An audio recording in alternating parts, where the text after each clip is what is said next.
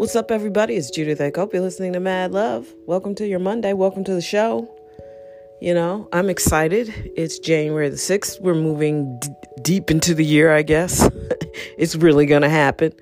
Um, yeah, so much going on, too. You know, you got uh, the Trump stuff with Iran. And what's really fascinating is you can go back and find some of his tweets where he. Uh, said that this would be Obama's strategy at some point during his presidency to win re-election or something. I mean, this dude, he telegraphs all his punches, but people don't seem to mind. I mean, I don't get it at all. He has this rabid fan base of people who, uh, at this point, you would think would be like, mm, maybe I missed the mark with them, with this guy, but they just seem to rally around him even stronger. He gives not very bright people hope. I get that, but everybody who's sticking with him, some of them, you know, aren't uh, not smart people. You know, certainly on some of the television networks, they make sure they find the hillbilliest of the hillbillies to talk, but everybody who voted for him was not a hillbilly. Everybody who voted for him was not some backwoods person without a lot of education. So you do the math. It's interesting. I just pray that the best thing that's supposed to happen happens. And, uh, you know, I, I'm not a fan of his. And it's not because he's a Republican. I'm an independent. I just, I just don't think he's a good human being. And the fact that sometimes you can just get by with not being a good person and still seemingly have all the success is troublesome. And I see why people, you know, it's like, fuck it, I'm just gonna be an asshole. Assholes are getting paid out here. but there's such a thing as karma, so you really have to watch what you put out into the world. Because when it comes back, it is merciless. And um, you really don't want any part of that. Because that's not a that's not man-made. That is universal energy made. That's god made and good luck. So i don't know. Good luck to that dude because he's gonna he's gonna be miserable at some point. Something's going to happen and it's not gonna be good. And i don't know what it is. And i'm not threatening him or looking into the future? I don't know. I just know how life works. And i know karma is a real thing and you put out energy and it comes back man. So that's good advice for all of us. If you're out here not living quite right you need to pay attention. You know i uh been catching up with old friends and and you know a lot of people in my life right now are are getting divorced uh, they are in unhappy marriage uh, marriages and marital situations. And um, you know i have never been married. That was not on my uh, career card but i opted not to get married. I it wasn't like i wasn't asked. I just it just didn't look like it would be what's up for me you know? Um, not that the guys were bad guys. I just looked at the situation and I was like, mm-mm. And I didn't need to prove something to myself. You know, I didn't need to prove that I was gonna be a good bride or I needed to be somebody's wife. I did, I didn't need that to validate something in myself. So I just was like, nah, you know, no thanks. um, and it's not because I'm jaded or anything. I it just looks really really hard. And if you don't get someone that you're on the same page with energetically, emotionally, spiritually, you know, and it doesn't sound like a big deal, but it is.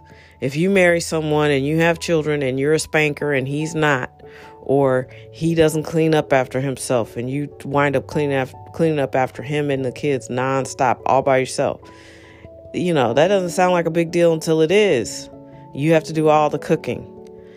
They don't, uh, or he does all the cooking and you can't cook. I mean, there are little pockets of resentment that can get built up over time.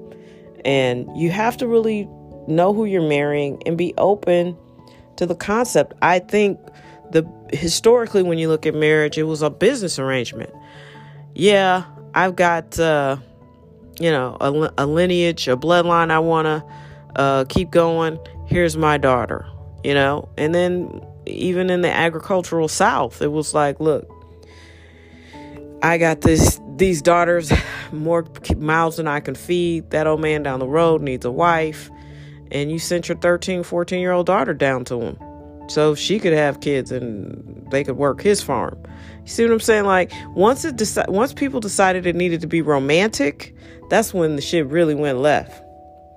Because in my age age group, a lot of people's grandmothers, and if you're younger than me, your great grandmother didn't get married for love. She got married out of necessity, especially if your people come from the south. It's like, yeah, uh, these old men, you know, they needed a young wife. And I'm not the only one that has that story. A lot of people do. If you ask your family members, um, and I'm glad that has been outlawed uh, but a lot of us wouldn't be here uh, if that hadn't been the case. If your 13, 14, 15 year old grandmother didn't go marry the old man down the street. So I'm not condoning that at all. I'm glad it's gone away. However, we can't pretend it didn't happen. And so once people decided that was like, mm, I don't want to do that, I want to get married because I love someone, then I think that's when marriage took a hard left. because some people were still getting married for business, but other people were getting married for love. and you need to have that conversation too. What are your expectations? Why are you marrying me? You know what I mean? So it's it's a, a lot going on. We live in interesting times, uh, and people deserve to be happy. You know, and uh, I don't know. Sometimes marriage is a part of that, and sometimes it's not. Uh, so it's just fascinating to watch other people grapple so deeply with these issues. And uh, the reality is, at the end of the day, you can't find your happiness outside of yourself. It's never external to you. It's always internal. It's happiness is an inside job. And uh, you know, if you were expecting to get married and find fulfillment in that person, uh, you know, I'm not saying it wasn't possible to have some fulfillment in that relationship, but to expect that person to be, you know, uh, validation that you're desirable, that you're a good person, and all that, stuff, like that could that was never going to happen. So you have to figure out how to be happy on your own. And then I think you attract happy partners. I also think sometimes you just grow different directions, you know. And then there's another piece that I think is pretty deep. I think there are a lot of people who are heterosexual but actually do not like the sex that they're attracted to. So I think there are a lot of men who think they love women, but they don't. They just like having sex with women. That's their sexual preference. That doesn't mean you love them. Um, there are a lot of men who actually hate women, but they that's who they want to be with sexually, so they just, you know, endure a woman's company long enough for that. You know, and maybe even sometimes marry that woman. You know, sometimes some of y'all's love feels like hate, you know. Uh, and I, I think this can be true for women too. I don't know a lot of women who fundamentally just dislike men. I think a lot of women um, have uh, super high hopes and, and impressions of what they believe men are and get disappointed. But I don't think it leads to the kind of hatred that I'm talking about. I'm talking about straight up, like, you know, and it doesn't matter what they say. I love women. Oh, okay. But your love, it just feels like hate and pain. so I don't know if that's maybe you don't know what love is. Mm, I don't know. But I think uh, I want to do a roundtable. Hopefully, this year won't be like last year. Last year, I had so many big dreams and plans, and my work schedule was unrelenting uh, from January 1st till December 31st. Uh, I had planned to do a roundtable for the podcast, and I just never got around to it. I never got around to the roundtable, but this is a topic I would like to discuss with other women uh, if they've observed the same thing. When love feels like hate, uh, and I'm sure there are women who who cannot stand men, and yet they always have a man. They're raising sons, and I'm pretty sure that's got its own uh, nuances involved. But uh, the observation I, I'm thinking of for sure is when men are sexually attracted to women, but they cannot stand women. Uh, I've, I've, actually dated a couple of guys like that. In retrospect, I look back and I'm like, hmm, no wonder it didn't work. oh man, it's deep out here. I don't know if that's going to uh, motivate you for this Monday.